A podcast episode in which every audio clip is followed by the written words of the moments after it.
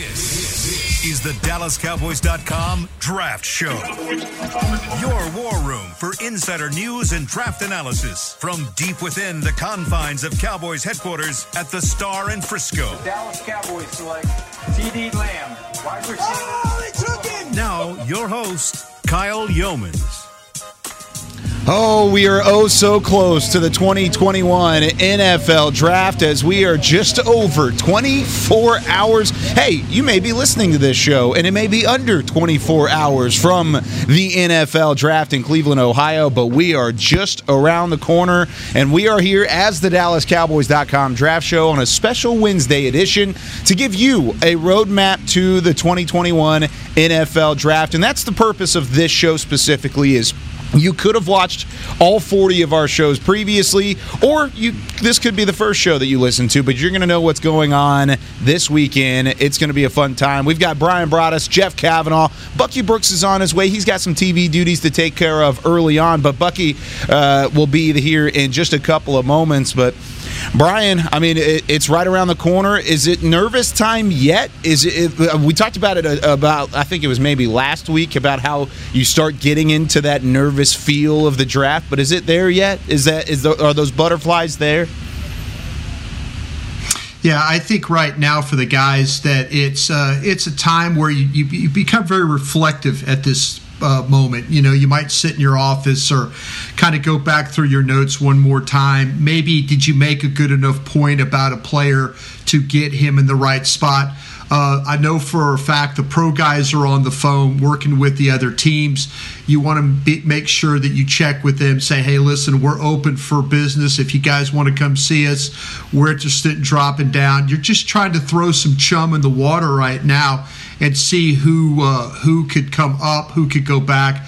But it is it's a very reflective time because like i said i used to sit there myself and and just look at the board and you just want to look at all those names and you kind of visualize how this thing is going to come off. And and if you can kind of get that in your mind it'll better help you to when players start coming off and knowing where you need to be to get the player you want Jeff, have you taken an extra look at your notes? Have you have you decided to maybe put Ar'Darius Washington, the safety from TCU, up a couple more stop spots Have it heading into tomorrow?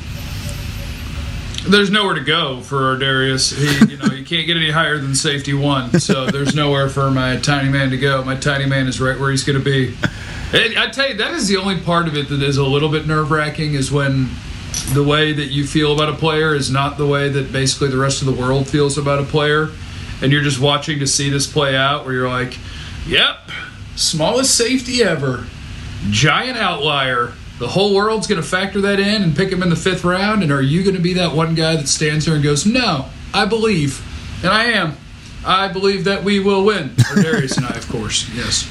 You know what? I, I, think what's really interesting about what Jeff has done, and, and I really do appreciate this about him, is the fact that you, you really don't want to get influenced. And we do get influenced. I, am not going to lie about that. There's there's certain things that happen that you read, you see, you hear. I mean, I was out this morning. I talked to three different teams walking around, and you talk about you know hearing different approaches and stuff like that. But if you're one of those scouts that can put all that aside and have the belief that that player is going to be the best player then I, I think that's a great trait and a great skill to have. Do you think that scouts nowadays, especially with all the the technology and the easy of communication and just how just how simple it is to have that input maybe invade your war room. Do you think it's harder nowadays for these scouts and these front offices to avoid being influenced on guys like Ar'Darius Washington? Well, I, I, know I could speak for experience really quickly here. The fact that the scouts have not been able to travel to these schools, because what happens is you might have five scouts at a particular school, and they travel from place to place with each other, and they see each other at these schools, and they talk they talk about, hey, I saw this kid at Missouri. I saw this kid at TCU. I saw this kid. And you can get influenced by talking to your friends, guys you trust, gals you trust. You can't get influenced by, man, what am I not seeing in this guy? Or what are they not seeing? And the fact that the scouts did not travel together this year, might make for some interesting selections where a little bit more of a pure Jeff Cavanaugh approach. I like it. I think it's something that the, that we'll look at approach. moving in. What was that?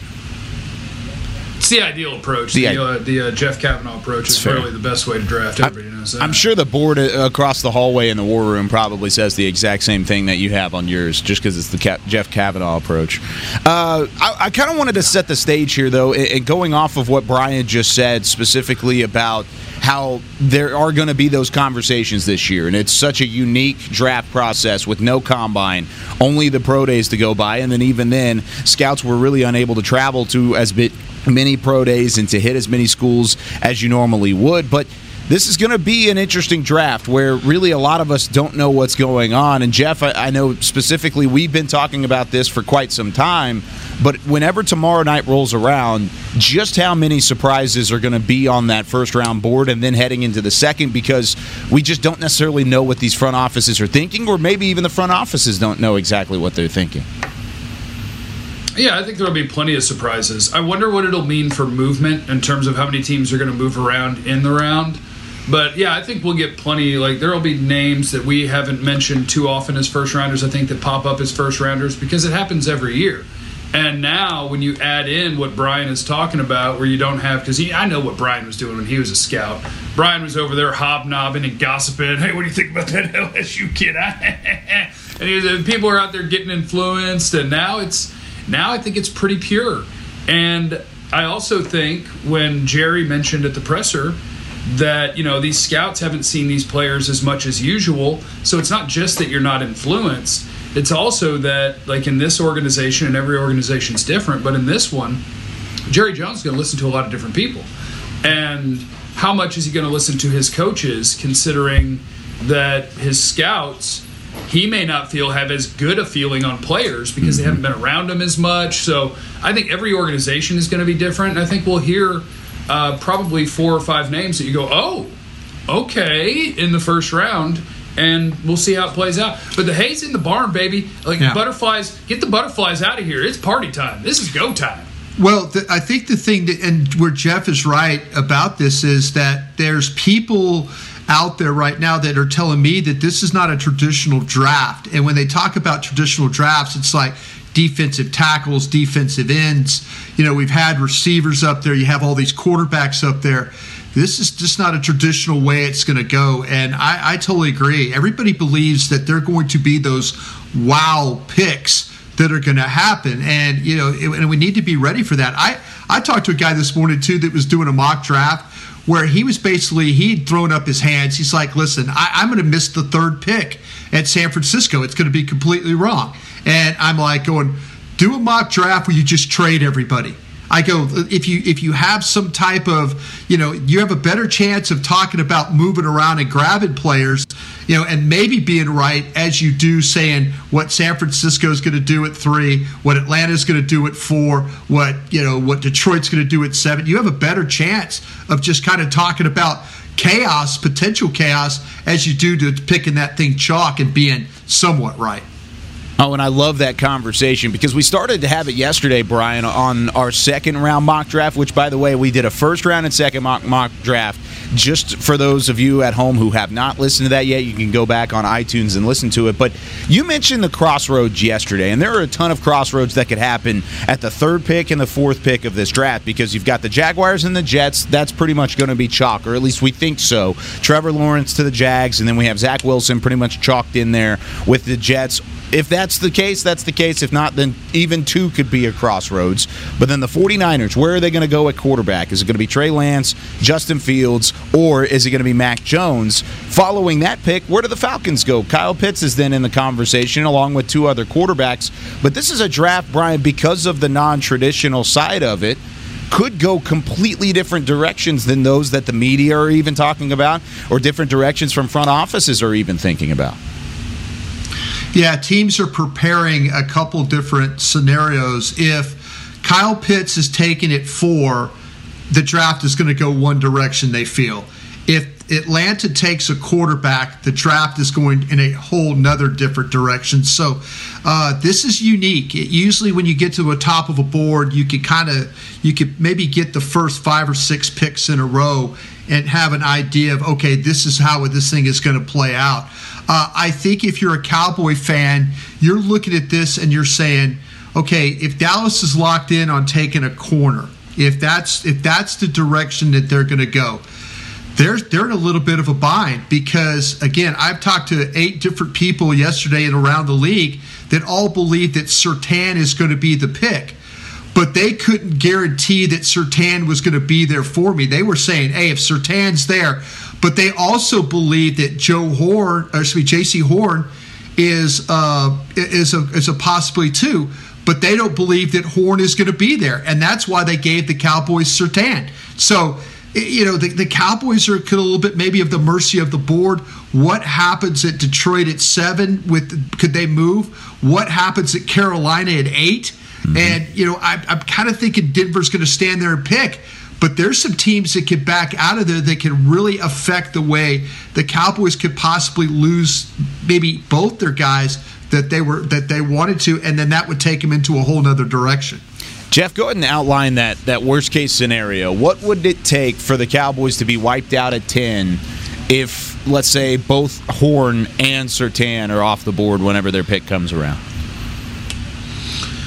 Well, and this, you know, this is based on how I see the players and not necessarily the Cowboys because I'm not even sure on how the Cowboys are viewing this. When Jerry yesterday said that he they viewed the opt outs as compromised, I was like, well, I don't. Like Penei Sewell and Rashawn Slater, those are guys that I'm incredibly interested in. So, you know, my um, scenario where I think that you're wiped out of the guys that I would really like to pick at 10 is Patrick Surtain and Jaycee Horn are gone. Penei Sewell and Rashawn Slater are gone. Kyle Pitts is gone. So you lose those five, and then you put four other quarterbacks in, and now you're on the clock. Um, but it just it really no matter how it goes it opens up a different opportunity that maybe the fan base would be weirded out by. But i mean i would just look at it and be like oh man this is very strange. The best players available all play wide receiver. What are we going to do? Are we are we going to take ja'marr chase or jaylen waddle here?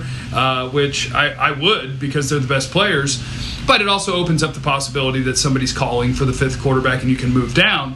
But that is, I think, the the wipeout scenario is you lose both top corners, both top offensive linemen, and Kyle Pitts. How likely is that scenario, Brian?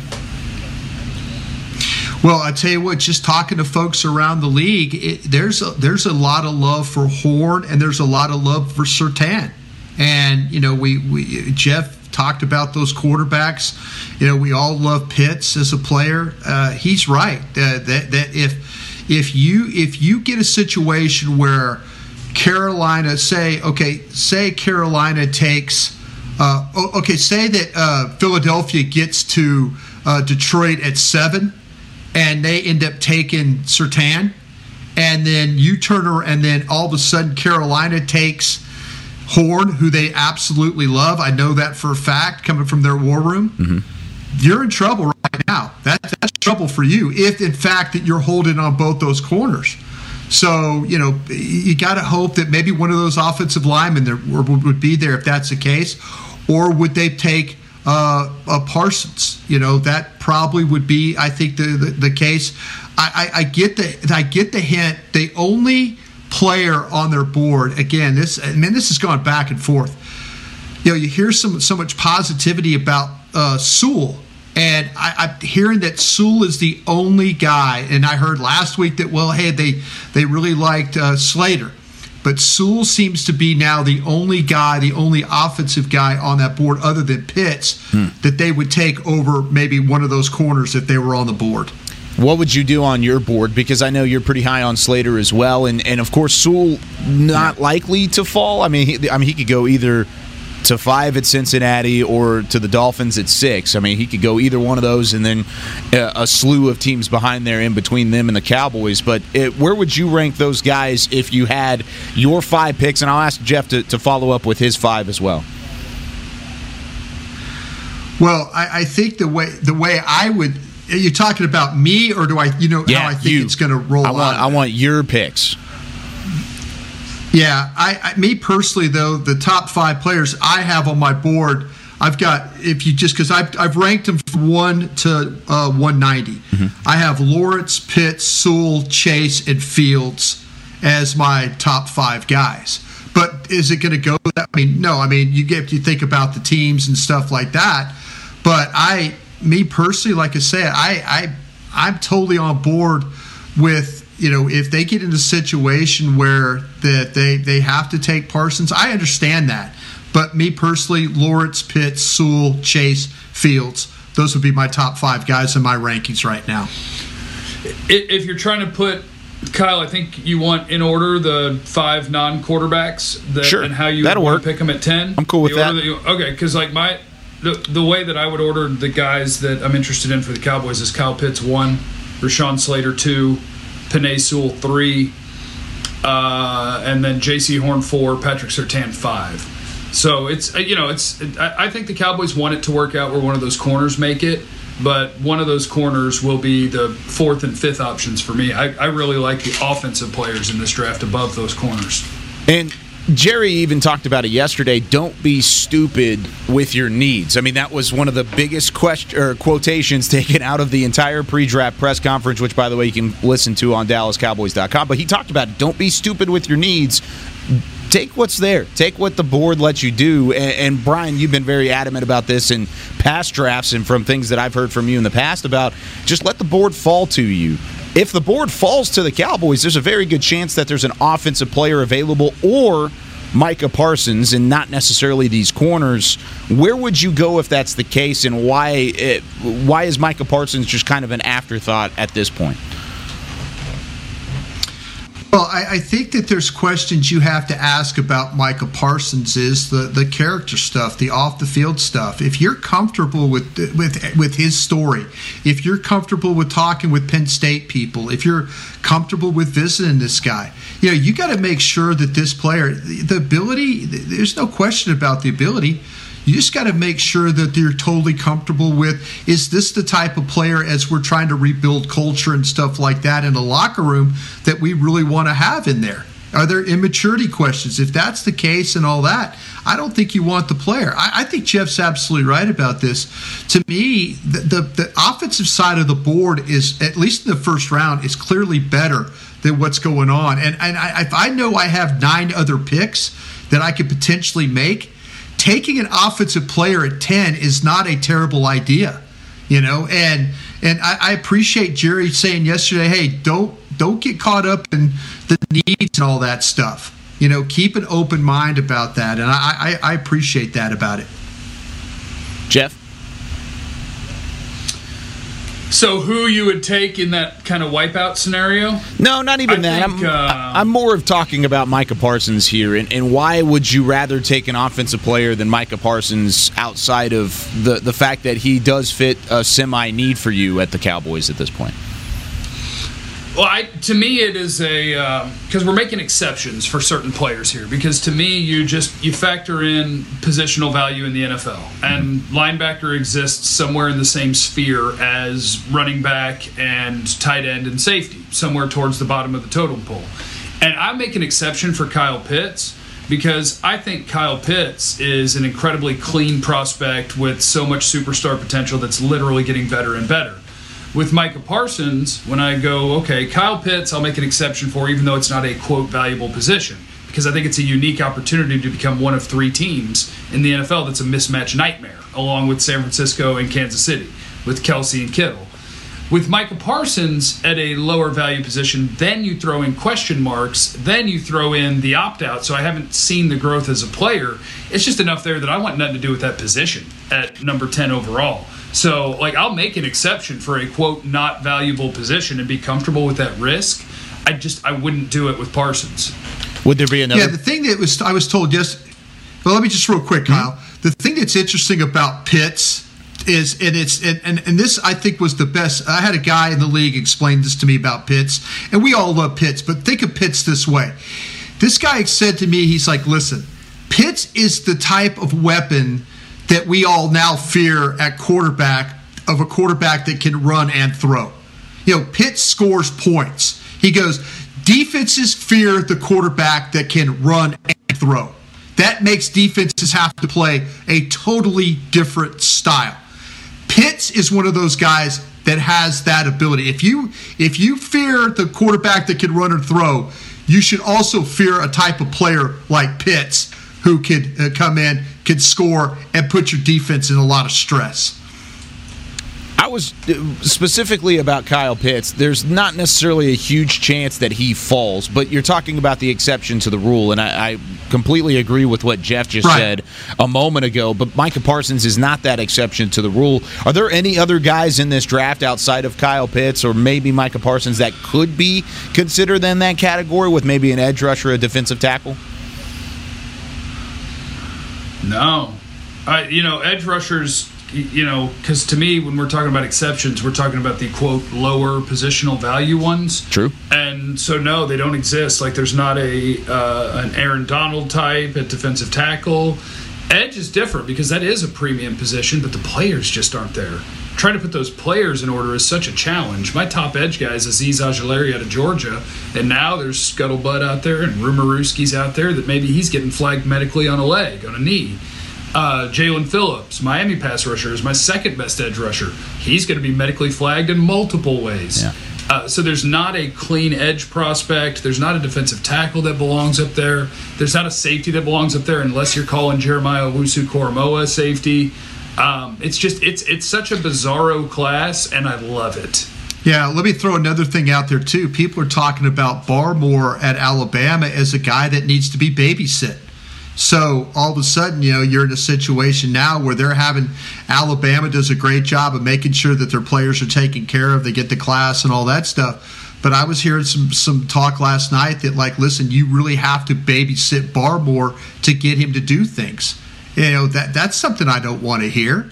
So yeah, I mean, all these defensive guys at the top of the board, there's something that that there's that one flag that makes you think well, heck, maybe I need to take this offensive guy and then figure out everything in, at 44 and 75 and, and the other picks that you have. And that, Kyle, is the appeal of Patrick Surtain to the Cowboys and so many other teams. Lack of questions. Yeah. That's that is the massive appeal of Patrick Surtain. And you add that to the athleticism, you add that to the tape. There's a lot of reasons why Patrick Surtain at 10 makes a ton of sense. He's a he's a top 10 caliber corner just bar none. And then you add in the fact that there are no question marks. I think that's what's exciting about it overall. I completely agree with what you just said. Now, the Cowboys do have 10 picks outside of top 10 uh, questions, as like we've talked about really throughout this entire first segment. But we will hit some of those coming up later on in the show. When we come back, it's Twitter on the 20. Could the Cowboys drop back in the draft? And if they do, could they still be targeting a specific corner? We'll talk about that when we return on the DallasCowboys.com draft show. Something happens when we can't be our true selves. You can hear it in our laughs. There's the half hearted chuckle. oh. The courtesy conference caller. yeah, great. And of course, the I'm only laughing because I'm dating your daughter. oh, that's so true. If you want to laugh for real, try having some Miller Lite with some friends. It works. It's Miller time. Celebrate responsibly. 2021 Miller Brewing Company, Milwaukee, Wisconsin beer. Before there was a draft, you could size up a cowboy by three simple factors the crease in his hat, the bend of his brim, and his unbending attitude. A man Stetson didn't just protect him from what life threw at him, it projected a rugged, unstoppable spirit. Stetson hats are still American made with pride right here in Texas. They're still the unofficial crown of all self respecting cowboys, and Stetson is proud to be on the field with America's team. Find a retailer nearest you at stetson.com slash cowboys. Hey, Cowboy fans, if you're thinking about attending a game this season, visit CowboysTravel.com to book your travel package today. Stay at the team hotel, have dinner with a Cowboys legend, and experience the best sports venue in the world, AT&T Stadium. Also, tour the star, get autographs from your favorite players, and talk X's and O's with me, Mickey Spagnola. The official travel partner of the Dallas Cowboys will take care of all your travel needs. Visit CowboysTravel.com to book your package today. Honey, big news. Gary, are you okay? Oh, I'm not Gary anymore. I'm Jackie Flash. What? See, I want the latest smartphone, but the best deals are only for new customers. So, to get a new customer deal, I changed my name to Jackie Flash. Okay, but the best smartphone deals at AT&T are for everyone, new and existing customers. That's huge. Then guess who's getting a deal? Is it Jackie Flash? Jackie Flash. It's not complicated. At AT&T, our best smartphone deals are for everyone. Restrictions apply. Visit att.com for details. This, this is the DallasCowboys.com Draft Show. Back here on the DallasCowboys.com draft show, Kyle Yeomans, Jeff Cavanaugh, Bryan Broaddus. We will soon have Bucky Brooks joining us at any waking moment from his NFL network duties. But before he does, we've got to get into some Twitter on the 20.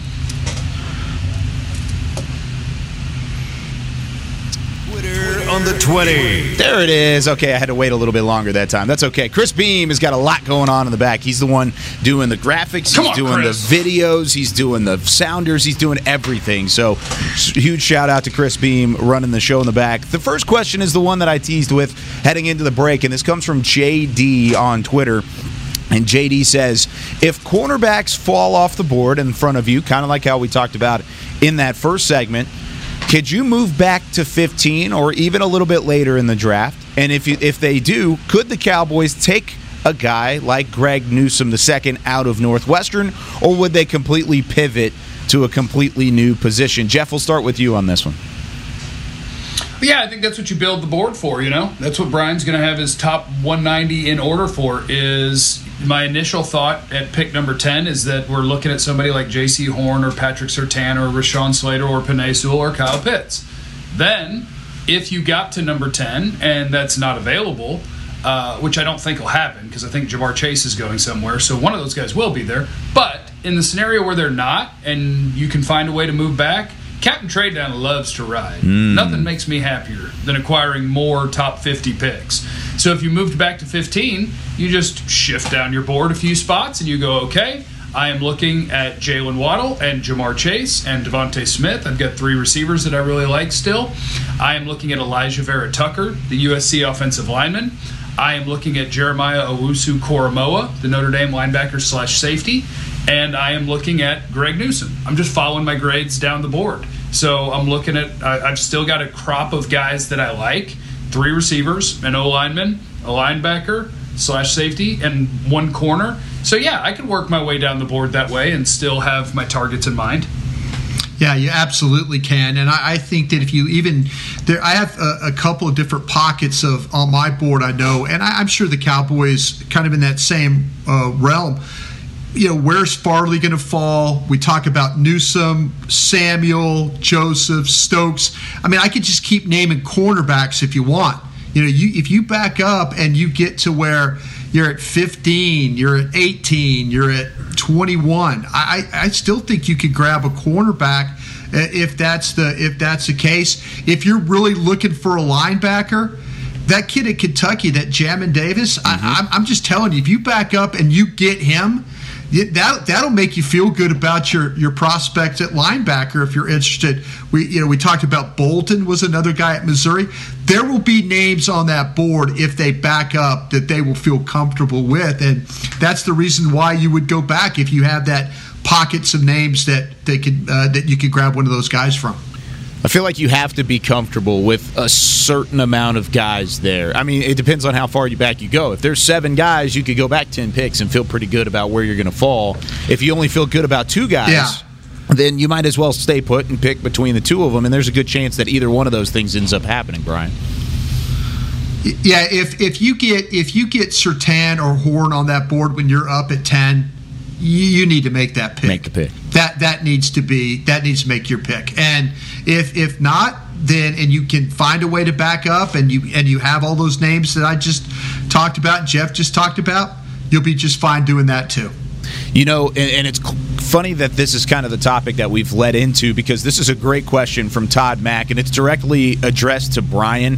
He said, "What is what was it about Demarcus Ware that had scouts pounding the table against Parcells and his coaching staff against Merriman. And do you see anything similar happening in this great debate that we've had throughout the draft process between Jaycee Horn and Patrick Surtain? Well, you know, it's not, and, and this is something that I was told, and, and, and I know when Jeff and I do radio every afternoon from 2 to 7 on 105.3 The Fan, when we talk about this stuff, you know, it is like, okay, scouts lined up here, coaches lined up here.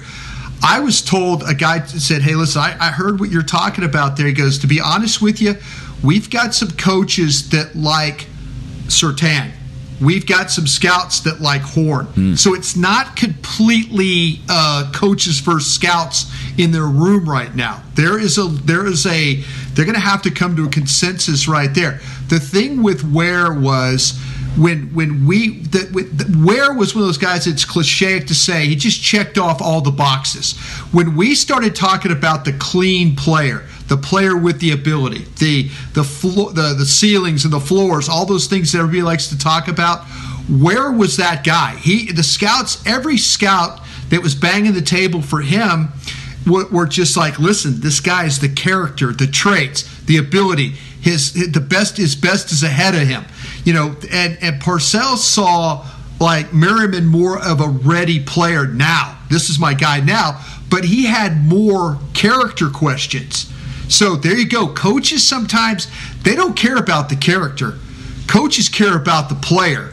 And scouts are like, well, give me the clean player that is going to not bust and we're not going to have to worry about him. So not that, every scout, Brian. You were a scout, and I know darn well you you didn't need him to be a clean player. You're like he's good at football. The end. I, I I tend I tend to go. I'm just telling scouts in general. I tend to go to give me the guy that I feel like is the best player. And to me, I saw what the scouts. I was working at pro personnel for the Cowboys in 2005. I saw what the scouts saw watching that Troy tape. I'm I'm I'm I'm I'm like, okay, that's it. I get it. I see why guys are fighting for this particular player. I love that conversation. I really do because there's going to be crossroads, like we've talked about with picks ahead of the Cowboys, but the Cowboys are going to have crossroads whenever 10 rolls around because you can improve this team in a number of different directions. And it's not just two paths on those crossroads. We're talking about like 15 different paths that you could potentially go. And that's what makes things interesting whenever Thursday night rolls around. So, sticking with Thursday night before we move on to a later uh, later draft question, but Troy asked, should we want as the Dallas Cowboys five quarterbacks to go in the top 9 so you have more options to pick at 10 or would you want one of those quarterbacks like Mac Jones or Trey Lance to fall to 10 so that way you can have a trade back scenario and load up on picks. Jeff, I know you're Mr. Captain Trade Down, so I'll let Brian add to this question first. Yeah, I, I, I would rather I'd rather all the quarterbacks be there and then let me pick the guy I want at ten. And then if I want to move around in the second or third or fourth round, that's where I want to move around. I, I feel like that if you give me the opportunity to take the best defensive players on my board, then I'm going to I'm going to take that opportunity. So give me all five quarterbacks being gone. This guy Brian. This guy Brian. I can take Kyle. I gotta tell you, Kyle. I want all the receivers to go, tight ends, offensive line, like push both the corners down, and but leave me one quarterback. Let me flip back because I I do have a wild dream, and my wild dream is can I find a way to get Horn or Surtain to 15?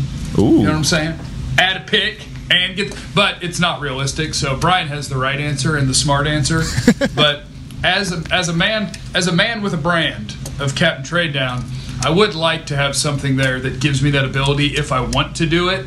But the smarter play is get five quarterbacks out of here and send either Sewell or Pitts or my corners, send them on down here and let's go ahead and make a good pick. Well, what if you were in a situation? What if you were at the mercy? The fifth quarterback that gets to you is the one that nobody wants. That's that's the that's mm. the thing I would worry about if it was me. If it's if it's not the right guy. Now, if it ends up being Lance or you know our Ohio State kid Fields, somebody will probably want that guy. But is somebody going to want to trade up for Mac Jones if Mac Jones somehow gets down, you know, to you at ten? I, don't. I, I, don't know. I, don't, I really don't know. I mean, I, I think some teams would say, listen, if he got to us, we'd be happy to take him.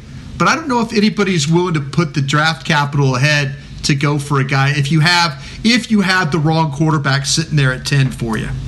And Jeff, you said tell it. You guys, go for it, Jeff. No, I just I need to get this. I need to get this in, Kyle. I got to find a suit jacket. You know, Kyle's think, got the nice button up on. Bucky is swinging in fully suited oh, and goodness. ready for draft war here. I got I got to find something with a collar. I got to do something here. I got to do something. Hey, oh. Bucky, where's your tie? I need you to put that tie on, man. Well, I mean, I, I can't have. I need to. If you got a button, you might as well be wearing a tie right now. no, I'm, you know, I'm just sitting here trying to trying to make do, trying to figure it all out. You know, just trying to figure it all out. I want I want to get in on the conversation because I know you guys are, are, are, doing all kinds of crazy conversation and chatter. So I just want to make sure that I at least got in on the conversation to see if I could add some levity to it. Add some levity to it. okay, I'll ask you the same question that Troy asked us here on Twitter on the 20. He said, Should we want five quarterbacks in the top nine, or would you rather have one of those quarterbacks fall to you so that way you have trade options as opposed to having just more players to pick from specifically if you're the Dallas Cowboys at 10? No, get all the quarterbacks out of the way because then it means a good player is going to be sitting there for you at 10. Um, like trading out or whatever is, is, is, is nice in terms of picking picks and, and, getting picks or whatever, but I'd rather get the player. And so if those quarterbacks go early, because some of those guys are going to be overdrafted, I mean, this mean the board is going to be wide open. Uh, whether it's an offensive tackle, whether it's one of the corners that you want, um, no one wants the linebacker, but all of that will be sitting there. So then you have more options. I like it. And, and, Jeff, you said specifically in your your answer to that question that it's unlikely that Jaycee Horn or Patrick Surtain falls to 15. I mean, we did a mock draft two days ago, and in that mock draft, he fell to 16 in the Cardinals. So I don't think it's necessarily out of the question. Sure, it's unlikely, but it definitely could happen with the way that things line up. I think Jaycee Horn's too good of a player to fall to 16. But hey, if all five quarterbacks go, if some of those wide receivers go on a run, it's not out of the question that this is uh, that Jaycee Horn could fall even in a trade back scenario. So, Bucky, it's great timing that you uh, that you popped on this show because I, I had this question teed up and just so happens that you popped on just in time. So Kenny Swisher asked this question on Twitter. He said, "I have two questions, but the first one is with Keanu Neal on the contract, a short contract as a safety slash linebacker hybrid." How would you rate Chazz Surratt, the linebacker out of North Carolina, as a long term option in that spot? So, Bucky, I'll let you start off with your Tar Heel, a guy you talked about whenever the Senior Bowl rolled around. No, I think in the second or third round, I think Chazz Surratt could be in play. Uh, when you look at his game and you look at the athleticism and what he brings to the table, uh, he, he would qualify, he would fit. The big thing is he's only played linebacker for a little over a year, two years of experience. He's fast and dynamic and athletic, but there's still going to be some growing pains when it comes to him with some of the reads and those things. That's it. He is going to add athleticism and speed to the second level. And when we think about being a nickel 70% of the game, he is a better option to be on the field than Jaylon Smith being on the field wow. down in, down out against those teams that pass a lot. Wow, Chazz Surratt is a better option than Jaylon Smith in nickel formations, Brian. I mean that uh, because he can cover, that makes a lot of sense. What do you think about Chazz Surratt and what he could fit into that role? Yeah, I think the thing with Surratt, and and I, I have to give the kid a lot of credit, and, and I want to give the North Carolina program a lot of credit. I know Bucky, I bust on Bucky a lot about those, about North Carolina, but I really do it out of respect. And, you know, this guy is going to be, to me, when I watch him play, I see a really good athlete, but I see a guy that needs to to play on the move. If you watch the Virginia Tech game, they got bodies on him you know, and that that bothered me a little bit. It, but he's going to have to learn. He's going to have to learn how to to play with his hands, how to disengage, how to quickly see and go and read and all that. But I, I will say this though, you can watch him just like Bucky was talking about. You can watch him in the Clemson game play offhand, knock the ball away, be in coverage. Jeff's talked about that a bunch too. We've talked about it with Cox. Give me the guys that can cover I'll teach him to play the run and then we'll worry about those other things later. But if you can cover, that's a really a great trait to have. Surratt could be that kind of guy there. We will need to work on playing the run a little bit. Jeff? Uh, I mean, that's that's the that's yeah, the it's thing. really interesting. I think with him, um, it's one of those guys that on tape I sort of struggled with him. Like you can definitely see the athleticism, but I think there's also a rawness to his ability to play linebacker, which makes sense because I believe he's only played it for two years of his entire life. So to me, that is a guy where it's just a matter of. I think every team is going to like him on some level. It's just a matter of where do you project that you would pick him because like I, I think there's some development that you've got to do there. So it's it's just a matter of where do you pull the trigger on that. And for me, it's he's more of a third or fourth round guy than he is any earlier than that. But I think he is, you know, that athleticism, a guy who's a former quarterback. So you think, you know, you've got this football intelligence, you've got the athletic ability, um, you've got some ability in coverage, and, and we can keep growing that. And if he's a special teams guy, then I think that that's a dude that brings value to a football team. Yeah, if, if I was going for a guy real quick, if I was going for a guy that, like that, uh, an outside linebacker type of a coverage guy, I would, and and and, and not in the first round. Pete Werner from Ohio State is a guy that I would I would Yeah. think that could play that type of role for you. Could be on the field for some uh, some run defense, but also can cover. He's a former strong safety, has some of those kinds of traits that you like. Not a bad name. Not a bad name to bring up. Uh, you know, it's funny because it's that tweener position that you're looking for, that hybrid safety linebacker that can make plays and stay on the field and passing downs. And so, which guys offer that versatility? Uh, because the Cowboys have to be a faster defense to be a better defense.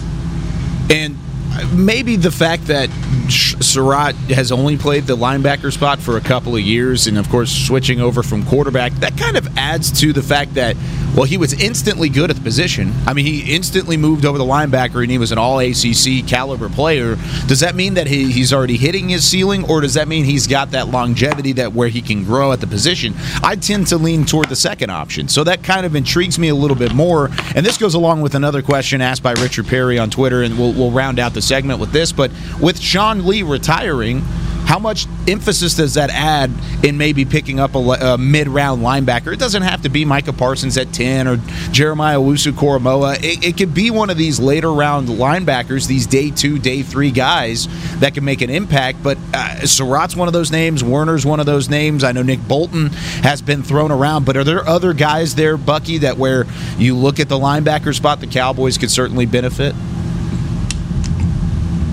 Yeah, I think linebacker has to be some a, a position that you look at, not only just because the uncertainty around LVE and what happens with the long-term contract, whether the fifth-year option or beyond, um, but just the way the game is evolving. You have to have speed and sideline to sideline playmakers. Um, you have to do it. I am intrigued though because like Nick Bolton has kind of lost some of the momentum. People don't talk about him as much. Jamin Davis has kind of sucked up the air in the room when it comes to linebacker. But make no mistake, the Missouri kid can play, and man, he makes a ton of plays. And so I don't know, like linebackers are kind of like that that one position that's hard to peg when it comes to where they're going to go. But I certainly would keep my eye on him because he's a difference maker. Brian, he's talked about uh, Nick Bolton and Jamin Davis. I mean, these are two guys kind of flip flopping in that that that realm of players in that second round. Do you have any other guys there that the linebacker spot could definitely add to the room here in the Cowboys? Yeah, I think that it, it, don't focus on Sean Lee leaving. Focus on the fact, like Bucky says, Leighton Vander Esch and Jaylon Smith did not play very well. You know, and and you don't worry about Sean Lee. Worry about your starting linebackers. That's that's a cause for concern, even going forward right there. So, I- you know I want to.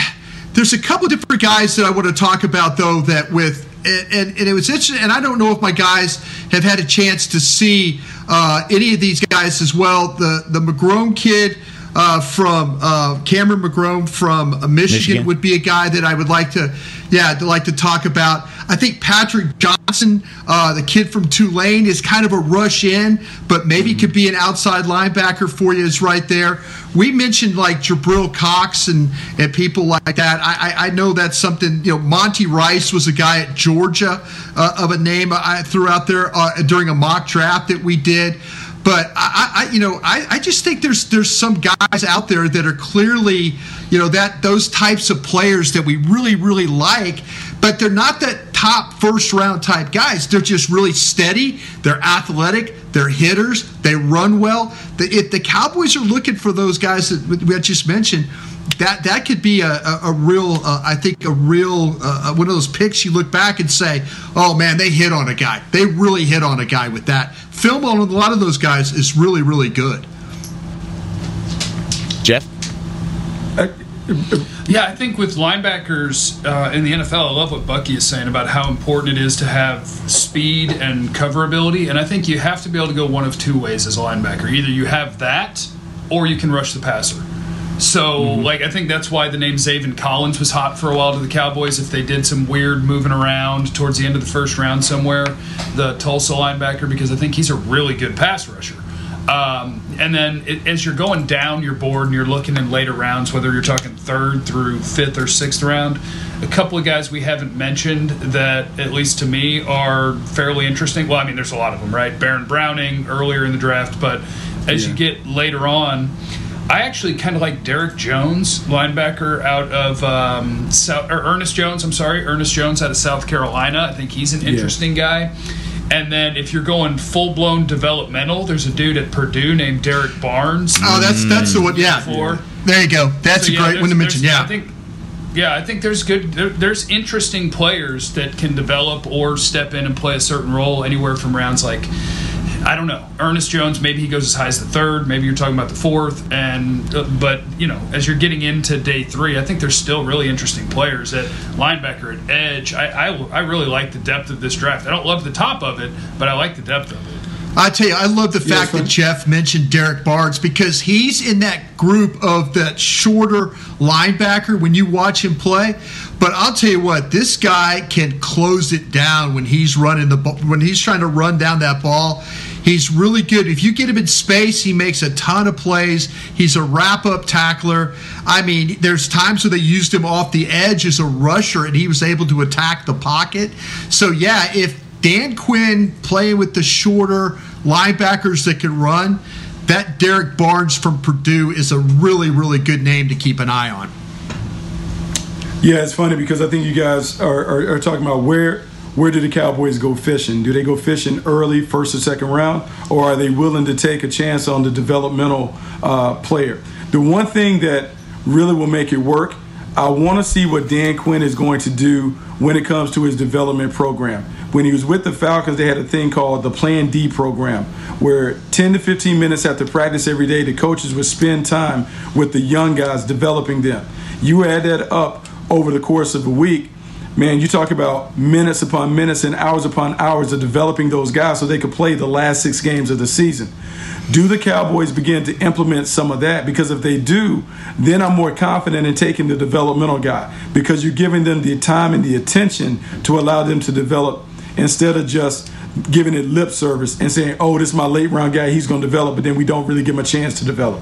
We saw that last year with Reggie Robinson at the cornerback spot. Not necessarily a linebacker, but at corner, you, we said, hey, we're, we're going to move him to safety. He was a fourth round pick. He'll be fine. We're going to develop him. And then he sees one snap throughout the entire 2020 season. Very frustrating. very frustrating for draft nerds out there who really liked Reggie Robinson coming out of Tulsa and what he could do at the corner spot. Hopefully he's back there in 2021. But you're right. If they're going to pick up a developmental linebacker, they're going to have to invest in that developmental linebacker, whether it's a guy like Derrick Barnes out of Purdue or maybe a Pete Werner out of Ohio State. There are names there. You just got to pick them and then you got to invest in them when that time comes around. Okay, we're going to take our second break. When we come back, final predictions. What will happen on Thursday and Friday as the NFL draft is closing in on just 24 hours away when we return here on the DallasCowboys.com Draft Show. King, we are blending goodness to fuel your greatness. Every blend is crafted to help you achieve your health and fitness goals. Smoothie King uses only whole fruits and organic veggies. You'll never find sugary syrups or artificial flavors, colors, or preservatives. And unlike some other smoothie places, there are zero grams of added sugar in many of our blends. Smoothie King is proud to be the official smoothie of the Dallas Cowboys. Place your order in the app or online for pickup or delivery. Smoothie King, rule the day. There are many ways to say Miller Lite has more taste and only one more calorie than Michelob Ultra. You could say it with your show choir buddies at your your high school reunion. Miller Lite is more tasting, only one more calorie than Michelob Ultra.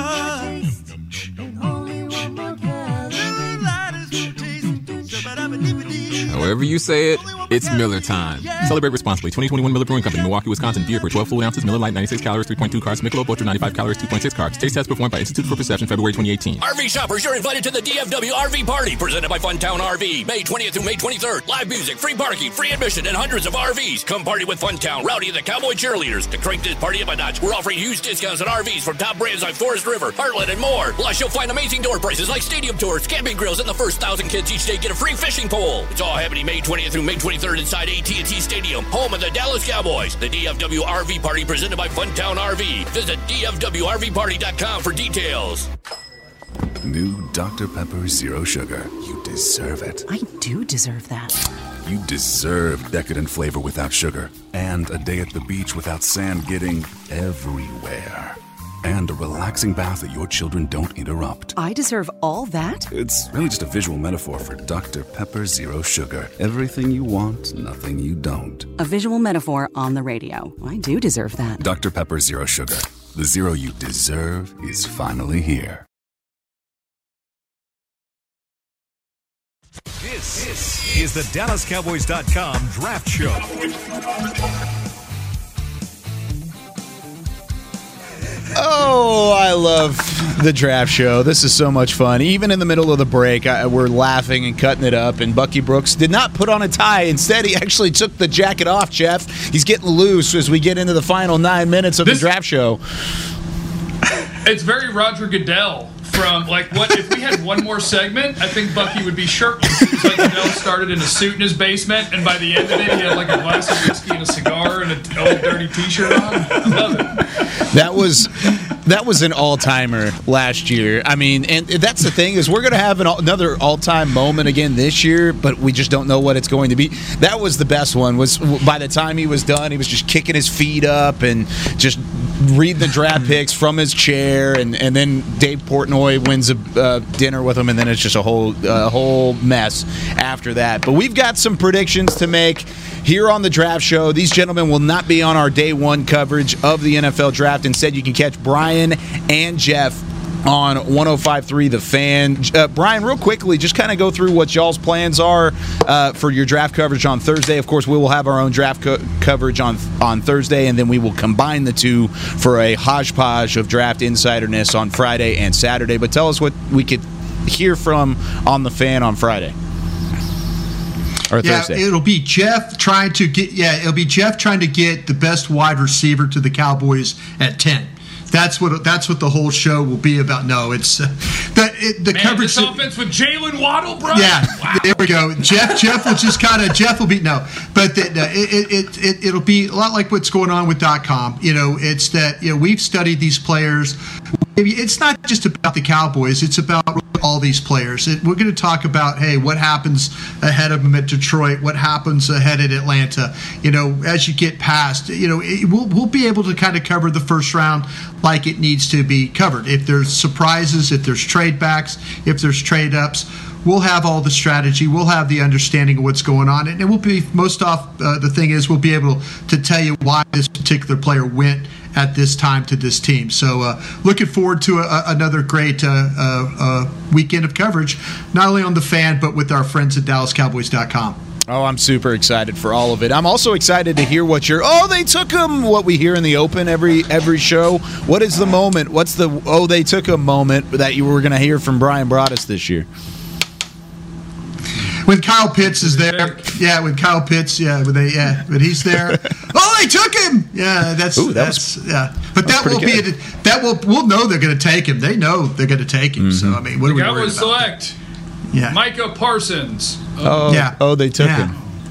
Oh, oh, oh, they oh, took Oh, him. they took. Oh, they took Oh, him. well, he could be good. He might be Yeah. good. That could be okay. I feel like We'll be fine. I feel We'll like be fine. Qu- Kwity Paye would probably be, or like a a Azeez Kwity Paye, Ojulari. Kwity, Kwity, Kwity Pay, Kwity Paye would cause a, a, a, a big time disruption to our draft process. I think. Yeah. We, I think there would be a collective 10 seconds of silence in this room, and then down the hall where you guys are, there will be another 10 seconds of Uh, silence in hey. that room. And Let me tell you. Let me tell you this. I've already got a folder with like the radio with like the higher ups for dropping an f bomb on the radio, and I think if that if it happened again, if they drafted Kwity Paye, I would have a second sheet of paper in that folder, and then I Hmm. would probably lose my job because I now have two sheets of paper that saying I dropped an f bomb on the air. Oh, great. I didn't know that first one even happened. I'm going to have to go find that somewhere. Okay. We've got five It was, and, minutes. it, and it was about a player. it? It, was about a player. It, it was. yeah, it was a, Paul Dawson from TCU. Guy asked me, he goes, "What do you think about Paul Dawson?" I go, "F Paul Dawson," and it went out on the air. So Because we were in a break, the guy back in the control room forgot to turn us off. It was oh, it was probably it zero. was unfortunate, That's but probably I, what it was. I, I was right. F F Paul Dawson. Oh, oh gosh. man, he's a Goodness kid, I'm gracious. sure. All right, final predictions. We've oh. got 4 minutes left. Bucky, we'll start with you. Who will be the Dallas Cowboys selection at pick number 10? Okay, so for so long, I've been saying that Pastor 10 is going to be the pick, right? And then I get reminded of this information from Jane Slater about the connection between Mike McCarthy and Jaycee Horn's dad, Joe Horn.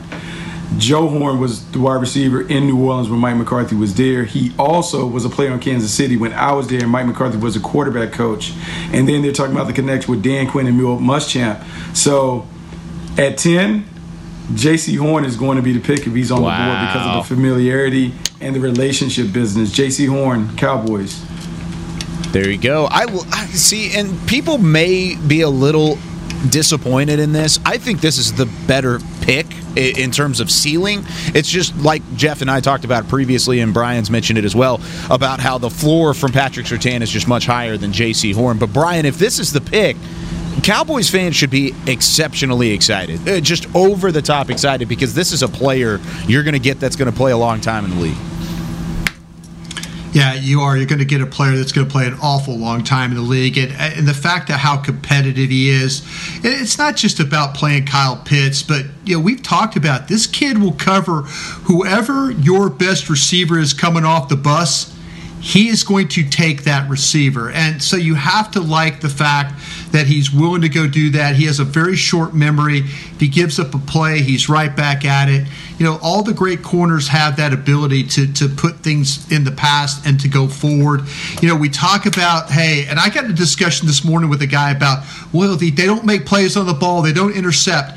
Every bit of tape that I've been watching this year, all the ball production for some of these corners have been because of bad throws, throws at the end of half, or a team's down 42 to 7 and they're just throwing the football.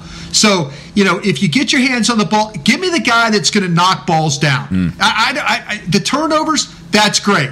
But turnovers are either like tip balls, overthrows, or just damn luck. You know, so Jaycee Horn, Patrick Surtain, those guys.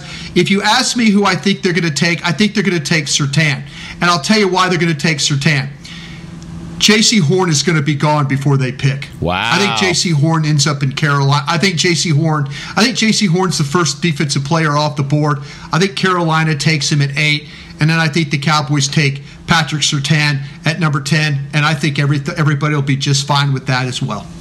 I think that's a good point because who knows? They go a different number of directions. Carolina can. We had them taking Mac Jones. That's probably unlikely at this point now that Sam Darnold's a part of the question. But hey, uh, Jaycee Horn could be in that conversation if they thought he was the best player on their board. Now, Jeff, you're the only one that hasn't given their, their selection. Who do you think the Cowboys will pick whenever tomorrow night rolls around?